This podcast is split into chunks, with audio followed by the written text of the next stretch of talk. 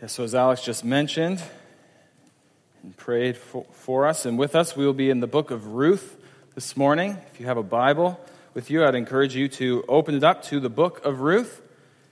As I mentioned that we were uh, going to be working through the book of Ruth, I was met with many smiles. People love the book of Ruth. We love it. I was thinking about that this week. Why do we love the book of Ruth?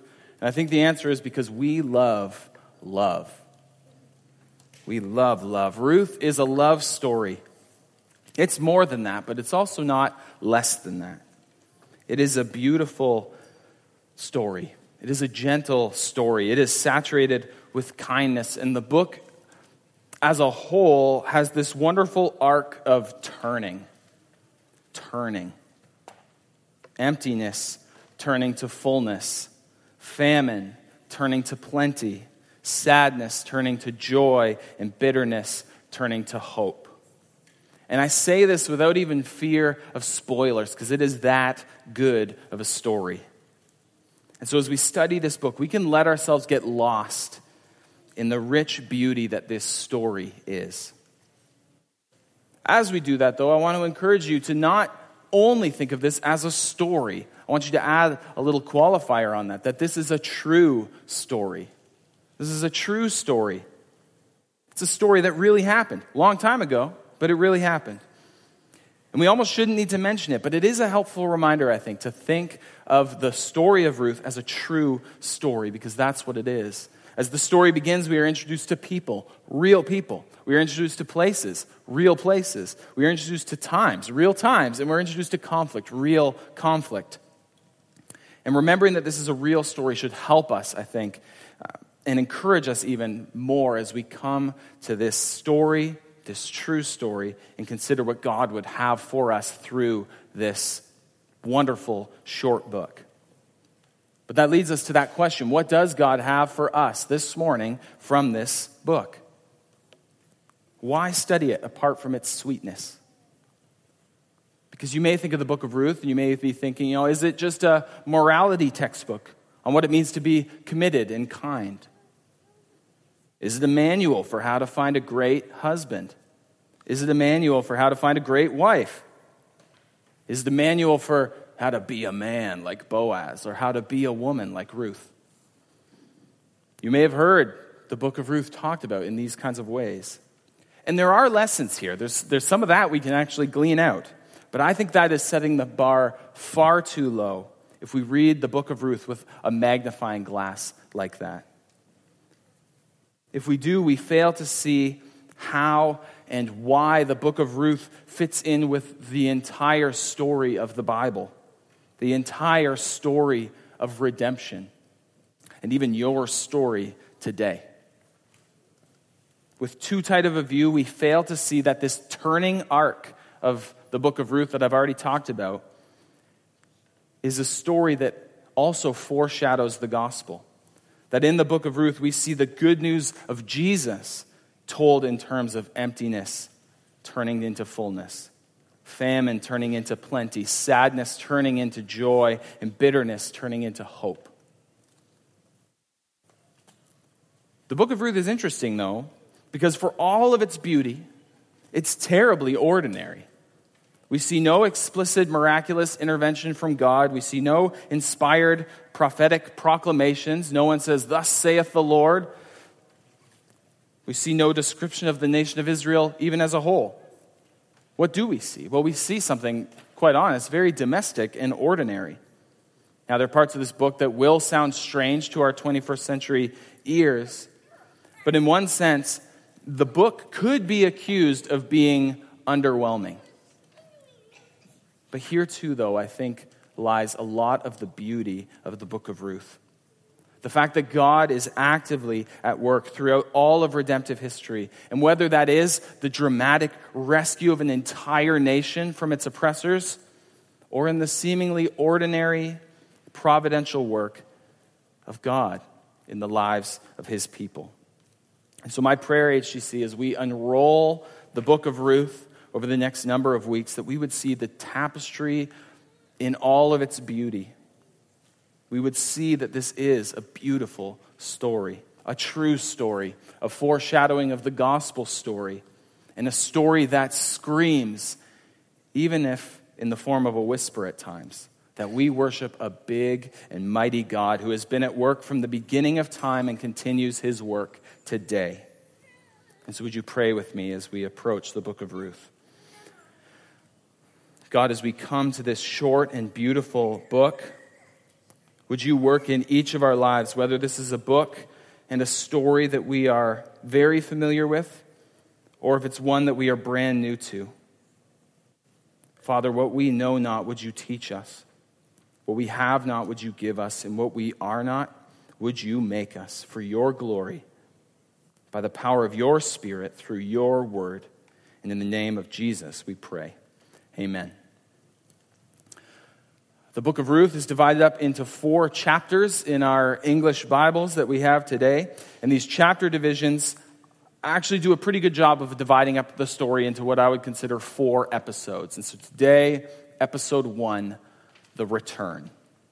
Episode one, the return. I'm going to read the entire chapter, chapter one uh, out loud. And as I read Ruth chapter 1 this morning, I want you to remember this is God's word. This is God's word for us today. And so I will conclude uh, reading Ruth 1 by saying this is God's word. And if you believe that radical statement to be true, I would invite you to join me in saying out loud, Thanks be to God. Let's hear God's word. In the days when the judges ruled, there was a famine in the land. And a man of Bethlehem in Judah went to sojourn in the country of Moab, he and his wife and his two sons. The name of the man was Elimelech, and the name of his wife Naomi. And the names of his two sons were Mahlon and Chilion. They were Ephrathites from Bethlehem in Judah. They went into the country of Moab and remained there. But Elimelech, the husband of Naomi, died, and she was left with her two sons. These took Moabite wives. The name of one was Orpah, and the name of the other Ruth. They lived there about ten years. And both Mahlon and Chilion died, so that the woman was left without her two sons and her husband. Then she arose with her daughters in law to return from the country of Moab for she had heard in the fields of Moab that the Lord had visited his people and given them food. So she set out from the place where she was with her two daughters in law, and they went on the way to return to the land of Judah. But Naomi said to her two daughters in law, Go, return each of you to her mother's house. May the Lord deal kindly with you as you have dealt with the dead and with me. The Lord grant that you may find rest, each of you, in the house of her husband. Then she kissed them, and they lifted up their voices and wept. And they said to her, No, we will return with you to your people. But Naomi said, Turn back, my daughters. Why will you go with me? Have I yet sons in my womb that they may become your husbands? Turn back, my daughters. Go your way, for I am too old to have a husband if I should say I have hope, even if I should have a husband this night and should bear sons, would you therefore wait till they were grown? Would you therefore refrain from marrying? No, my daughters, for it is exceedingly bitter to me for your sake that the hand of the Lord has gone out against me. Then they lifted their voices and wept again. And Orpah kissed her mother in law, but Ruth clung to her. And she said, See, your sister in law has gone back to her people and her gods. Return after your sister in law. But Ruth said, Do not urge me to leave you or to return from following you. For where you go, I will go, and where you lodge, I will lodge. Your people shall be my people, and your God, my God. Where you die, I will die, and there I will be buried. May the Lord do so to me, and more also, if anything but death parts me from you. And when Naomi saw that she was determined to go with her, she said no more. So the two of them went on until they came to Bethlehem. And when they came to Bethlehem, the whole town was stirred because of them. And the women said, Is this Naomi? She said to them, Do not call me Naomi. Call me Mara, for the Almighty has dealt very bitterly with me. I went away full, and the Lord has brought me back empty. Why call me Naomi when the Lord has testified against me, and the Almighty has brought calamity upon me? So Naomi returned, and Ruth the Moabite, her daughter in law, with her, who returned from the country of Moab, and they came to Bethlehem at the beginning of the barley harvest. This is God's word. Thanks be to God. Amen. See that Ruth chapter 1 is characterized by a turning point, a crossroads. And from within the very first few verses, we see a pretty bad situation that is faced by the surviving characters of the story they are faced with the decision to return to Bethlehem. And so I want you to hear this. Return is probably the key phrase from Ruth chapter 1. Twelve times in this chapter, the Hebrew word for return is used. And we see it translated a few different ways. But 12 times in one chapter should make us pay attention. And so as we approach this story, this chapter, even this episode in the story that focuses on a return, a crossroads, a turning point, I want you to reflect on your own life and ask yourself the question Have I ever felt stuck? Have I ever felt like I was at a crossroads? And maybe that's you here this morning. Now, Ruth chapter 1 is not a manual for decision making, but it is a portion of Scripture where we see that a costly return to God can bring hope in our emptiness. And so that will be our big idea this morning as we read Ruth 1 and study Ruth 1. A costly turn to God brings hope in an empty world. A costly turn to God brings hope in an empty world. As we see from Ruth chapter 1, a costly turn to God does not eliminate brokenness. A costly turn to God does not promise earthly prosperity, but a costly turn to God does promise sovereign provision. And we will work through those statements slower and more methodical. But our first point becomes very clear as we look at the first few verses of the book of Ruth. And that thread carries right through to the end of the chapter. And so our first point is a costly turn to God does not eliminate brokenness. We've considered the topic of lament a number of times here at Heritage Grace recently, especially as over uh, our short life so far as a church, we have worked through to this point, the first 14 Psalms. And many times we have acknowledged that living in a world that is broken and distorted brings brokenness and distortion. And look with me at the first few words of the book of Ruth. In the days when the judges ruled. We get a clue right away to the overall backdrop of the book of Ruth. As pleasant as this book gets, as pleasant as the story gets, it doesn't start pleasant in the days when the judges ruled. These were not great days for God's people. The very last verse of the book of Judges gives us a pretty clear synopsis of the spiral that was the bad leadership and unfaithfulness of the nation of Israel uh, that sets the stage for the book of Ruth. And so, in your Bibles, turn back one page or look to the page over, the very last verse in the book of Judges says, In those days, there was no king in Israel. Everyone did what was right in his own eyes. So even as we start the book of Ruth, we get this dark canvas that is being worked on. And there's just this lingering hope of better days to come. But the question is, even, you know, five or six words into the book of Ruth, will those days come? Days where instead of no king, there might be a king who trusts God and leads faithfully. And instead of days where everyone was doing what was right in their own lives, longing for uh, a day when God's people would be grounded and guided by God's word. That's the hope that we get even a few words into the book of Ruth. And so put a pin in that hope because this is the first major clue in answering the question why is the book of Ruth even in the Bible? A dark room is the perfect place for a bright light of hope to shine through. And so this is where we begin a dark room.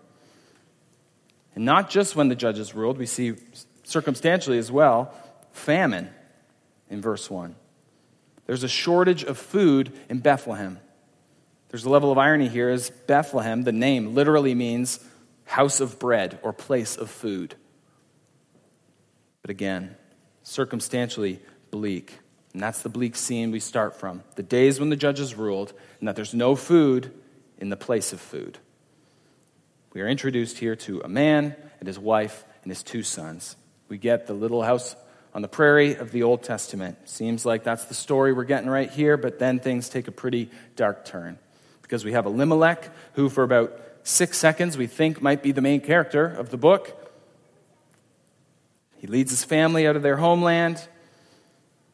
And they go to Moab to find food. And of course, we don't know exactly how long, but eventually Elimelech tragically dies.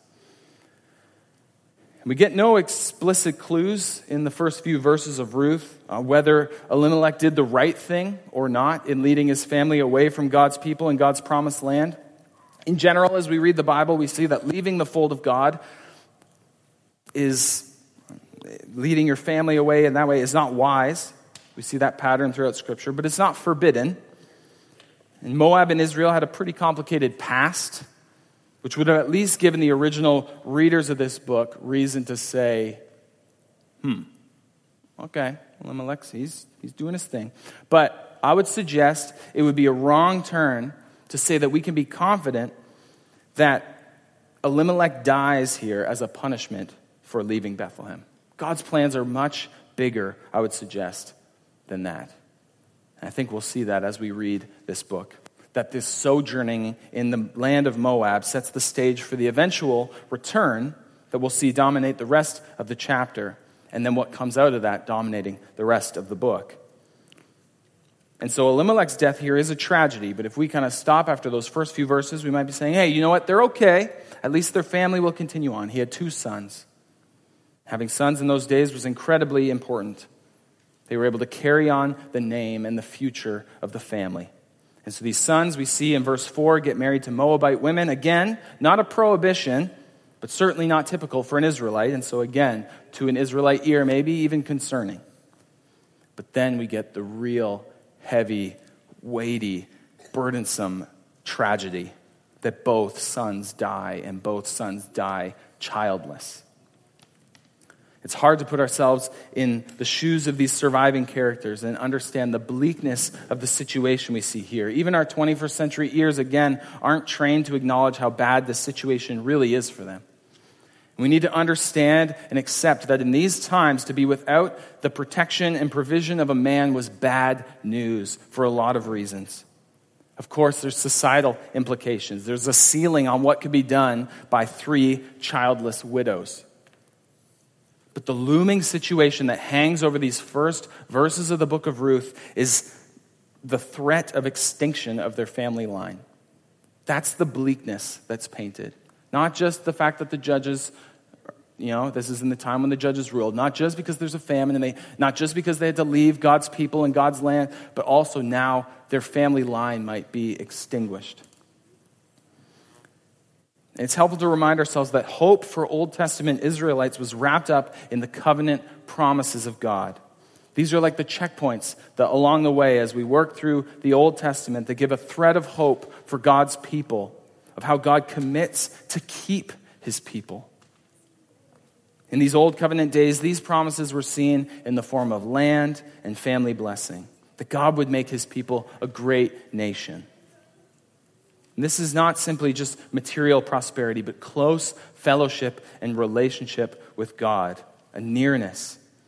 And God's promises from the very beginning, even as humanity sinned and rebelled, all these promises were wrapped up in that God would make a way for his people to be made right with him, to restore a right relationship with him. And these old covenant promises, all these promises, all these checkpoints along the way, we see eventually fulfilled and perfectly fulfilled in Jesus Christ when the new covenant was inaugurated. No longer the old covenant, now the new covenant, when God would send his own son into the world, God in the flesh to redeem humanity, to live a sinless life, to die the death that humanity deserved for our rebellion. He came to pay the debt for all of our sin and to rise from the dead, demonstrating that that debt was paid in full for all who would turn from their sin and trust in Christ for salvation. And as we think about Naomi and Orpah and Ruth, they are in a bad spot in view of these old covenant promises. They are outside the land of promise and they face the potential threat of the end of their family line. And so, in this break in the story, we see that they are in a pretty hopeless state. They are far from God and therefore far from hope. So, friend, this morning, where do you find yourself today? These three widows find themselves far from the old covenant promises of God. Are you this morning far from the new covenant promises of God found in Christ? As we think of the old covenant promises fulfilled in Christ, it's like we have a textbook with the answers in the back. Remember this? Everybody, I don't know if it's still a thing, but when the, the answers are in the back of the textbook. And in this case, it's not cheating to look. Jesus himself, when he's teaching his disciples how to read the Bible, he's saying, you know, look. He, he, he opens up the Old Testament, the writings of Moses, the, the prophets, the, he, and he points to himself. He says, These things were testifying about me.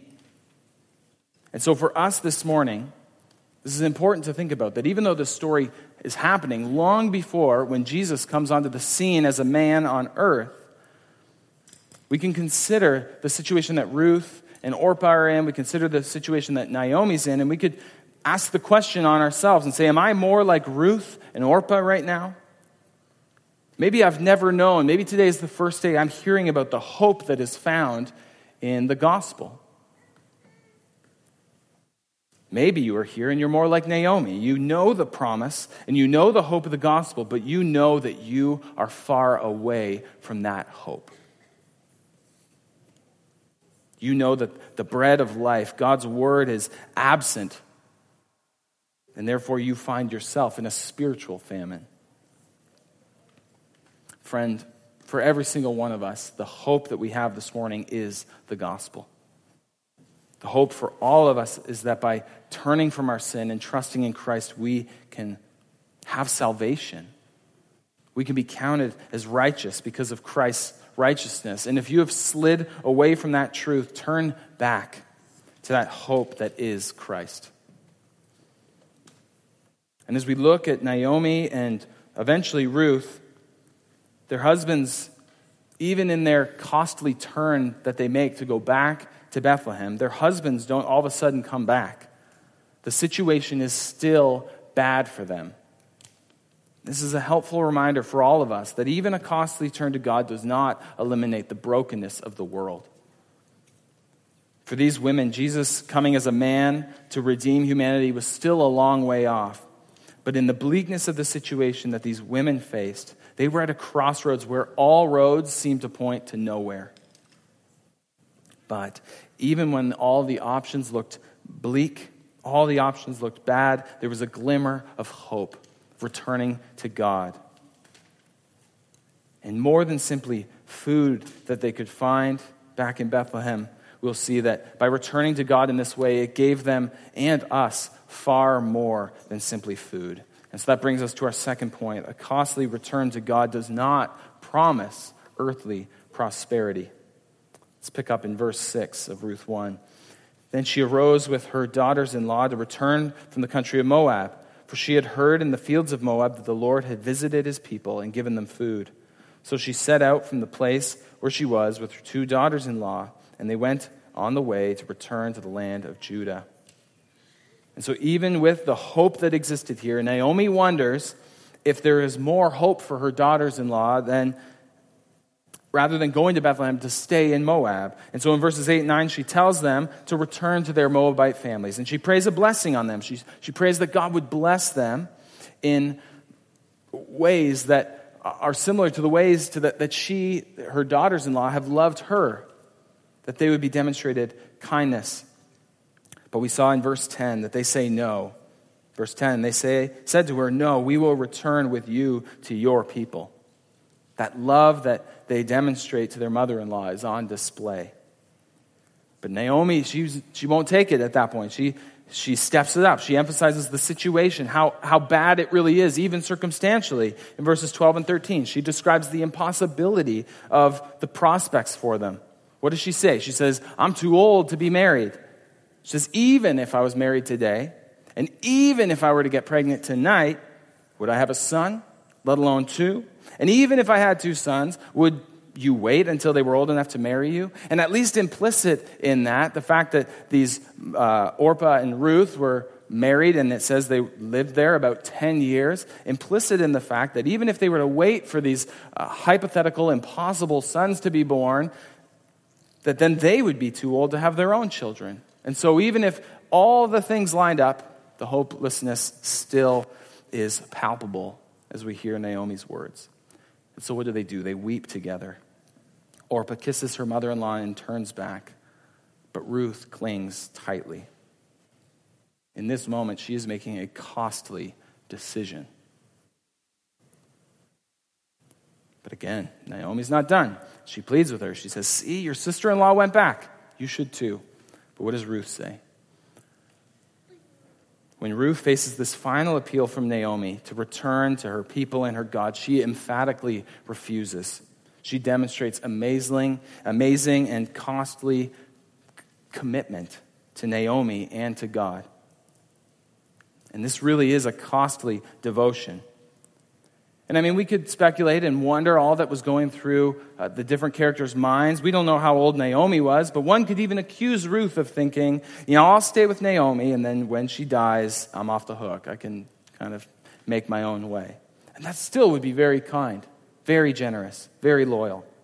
But Ruth doesn't stop there. She says, I will be with you for the rest of your life. Even where you die, I will die. And if I leave you, may the Lord do to me even worse than what's currently facing you, Naomi. That is costly commitment. And it's this costly turn that Ruth makes that is potentially signing her up for just a lot of life that is just going to be hard, a lifetime of hardship. There is not only no guarantee of earthly prosperity, but not even a lot of hope of any prosperity by making this costly decision. But what does she do? She counts the cost. She won't abandon Naomi. Her love is deeper than emotion or obligatory commitment. She is demonstrating steadfast love, a word that we've considered multiple times, hesed. It's translated as dealing kindly in verse 8. It's the first time of many times that we'll see this word come up through the book of Ruth. And it's that steadfast love, it's that kind dealing that Naomi has applauded her for demonstrating already, and what she wishes uh, uh, that God would show Ruth and Orpah. And so, as we think about this deep love, this kind of deep, non negotiable, unconditional, covenantal love, that is a key word through the Bible. It's a key theme, and particularly a thread as we work through this book of Ruth. And we see here that Ruth does not only swear allegiance to Naomi, but more specifically and significantly, she swears allegiance to God. This is a costly vertical and horizontal commitment. As we see, as we look from our vantage point back through the New Testament into this story, the New Testament paints a similar costly commitment as we consider what it means to be a Christian. It's a costly love for Christ, a vertical cost, and a costly love of Christ's people, the church, a horizontal love and a horizontal cost. And just like these costly commitments that Ruth makes, to be a Christian and commit yourself fully to Christ and to fellow Christians in the church is not a ticket for smooth sailing. It's not a ticket to your best life now. To be a Christian does not solve all of your earthly problems. And if you hear that message, friend, that is the opposite picture of what it means to follow Christ. When Jesus himself talks about what it means to be his disciple, he says you need to renounce all that you have and follow him. That's what we just sang about in that new song. I'll trade my treasure, all my rewards, Jesus, to know you and know you more. And as we'll end our service in a few minutes, we'll sing the song, Jesus, I my cross have taken. That's the metaphor Jesus gives when he talks about what it means to follow him, to take up your cross and follow him. And you may be thinking right now, Aaron, you are a terrible salesman. Well, friend, I'm not selling anything. But the costly decision to follow Christ is the best decision you could ever make in the world because it does solve the biggest problem that we all face the sin that separates us from God. But what does it mean? It is costly. It means dying to your old self. That is the path of the Christian life, dying to spiritual death so that you may find life.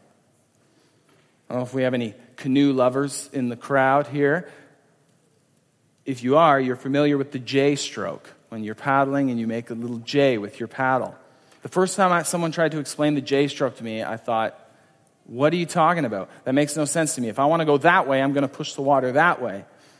Right? But the J stroke is necessary to help keep the, the canoe going in the right direction. It helps keep the canoe tracking in a straight line. And you'll hear the false gospels of the world either say, don't paddle at all, metaphorically, or paddle like crazy. And so to not paddle at all, you'd be left floating in the middle of the lake. And to paddle like crazy, trying to earn your salvation, you'll be in the middle of the lake still, but just going in circles. And so the curve of the Christian life is dying to self so that you might find life. It's the J curve of the Christian life.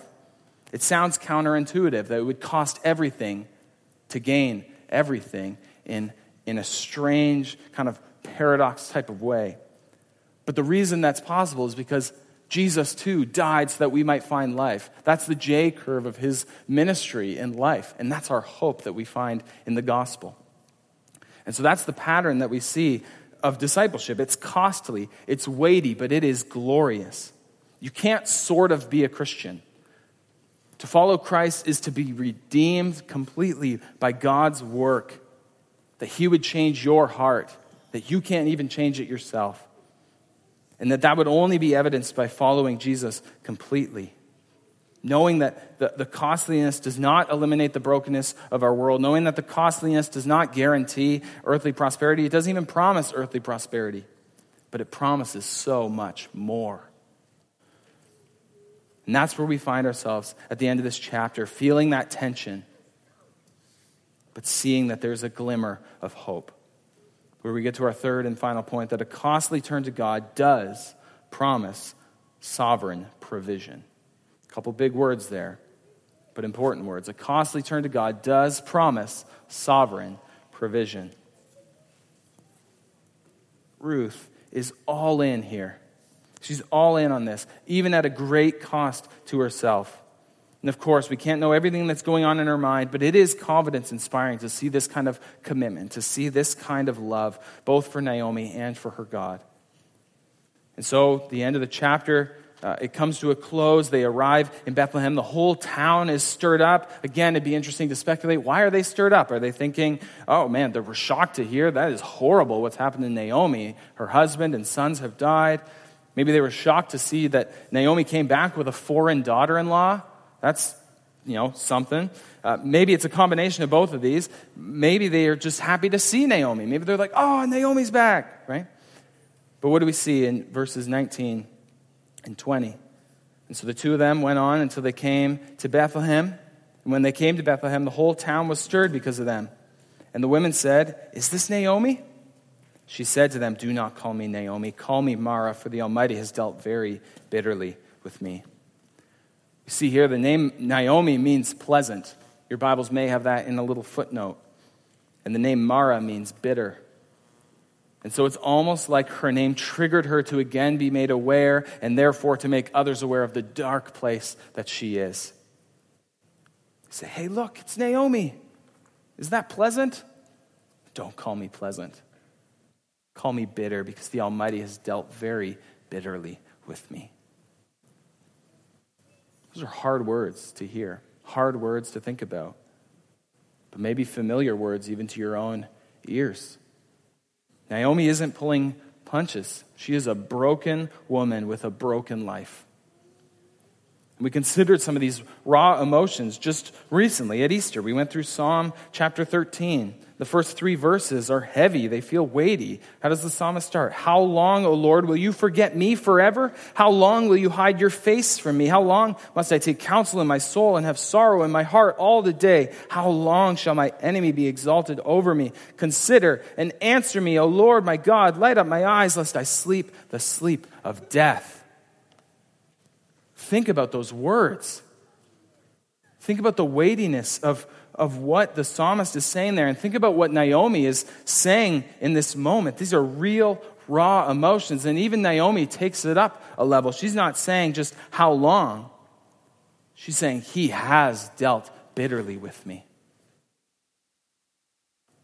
But what did we consider as we went through Psalm 13?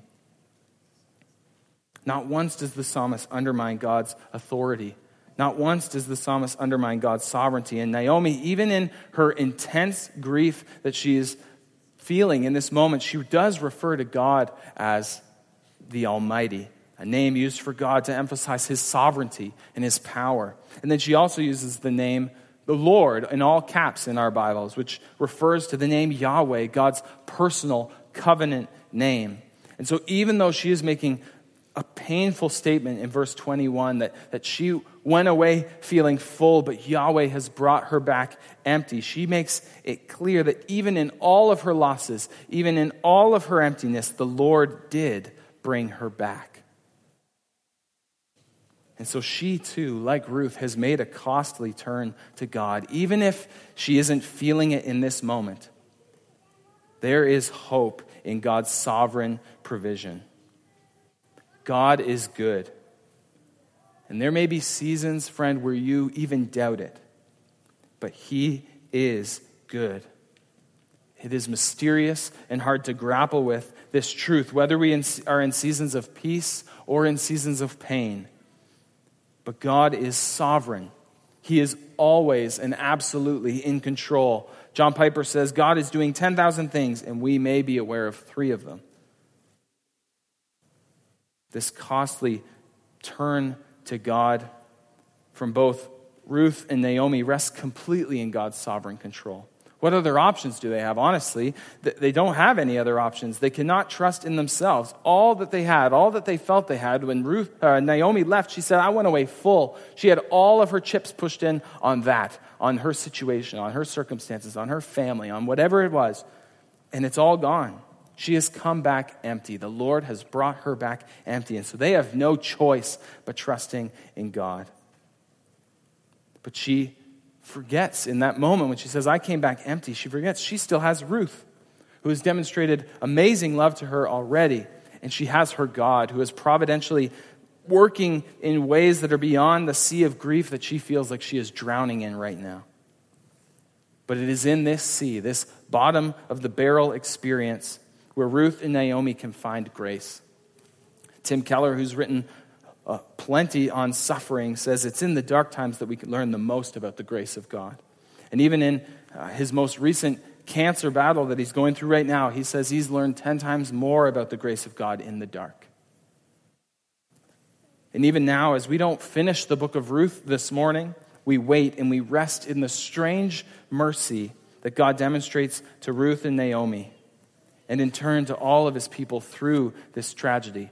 I don't normally leave teasers in sermons, but these next few weeks we will unpack and see just how big of a story God is working on, just how big of a plan He has for Naomi and Ruth, for the nation of Israel, and for us today. But what about us today, right now? What about you this morning? What about the dark places that you find yourself in this morning? Friend, no matter who you are, trust God, even in the dark. Again, first of all, if you don't know Christ, turn to Him. Bottom of the barrel or not. Don't turn to Him because of a hope that the tough circumstances will just vanish.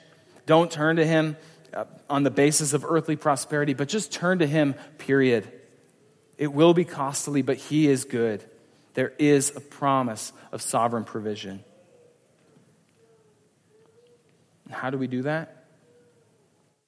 How does God work this sovereign provision in our lives, even if our circumstances don't get better that we might see? Well, friend, the most glorious provision that God gives us is the gift of His Son and His righteousness. We find ourselves in the brokenness of this world because of our sin. Sin hangs over us as the just punishment that we deserve. But do you know what Jesus says? He says, I'll take this one. I'll take his place. I'll take her place because I love him, because I love her. Jesus died so that you might live. Turn from your sin and trust in Christ. Give him your all and rest that through that costly turn you might find a truly abundant life through the brokenness. Give up chasing earthly prosperity and find spiritual prosperity. And if you are here this morning and you know the hope of the gospel, maybe you even grew up in church and you find yourself in a proverbial Moab or in a famine, you feel like God is far away, and if you're really honest with yourself, you know that you did some wandering. Friend, come home. Like the prodigal son, say to God, Father, I've sinned and been too far away from you. And even though I bring nothing to the table, even though I'm not even be worthy to be called your child, not even a servant, remember that He sees you and He feels compassion. He not only will let you run to Him, which is crazy to think about that we could go to God, the creator and sustainer of the universe, in all of our failures and all of our flaws. But so much more radical than that is the fact that He would come to us, that He sent His own Son to die for you because He knew that you couldn't do enough. He knew that you couldn't be good enough. He knew that you couldn't get your act together enough to get to Him. And so, what did He do? He came to us. This is the beauty and the hope of the gospel for every single person in this room. We all need this hope. Whether you have always been far away like Ruth, whether you find yourself backsliding and far away like Naomi, or whether you find yourself in the safe embrace of your Father this morning, we don't move past the gospel. Christ is our hope in life and death from beginning to end. And so, count the cost. Follow Jesus with all that you have. Know that this isn't a ticket to fixing the circumstances of your life. Know that this isn't a ticket to material or situational prosperity. But what Christ has done for you is make a way for you to come home to your Father who loves you more than you could ever know, even in your brokenness, even in your failed attempts at gaining prosperity. Come home. Count the cost. Follow Christ. Let's pray.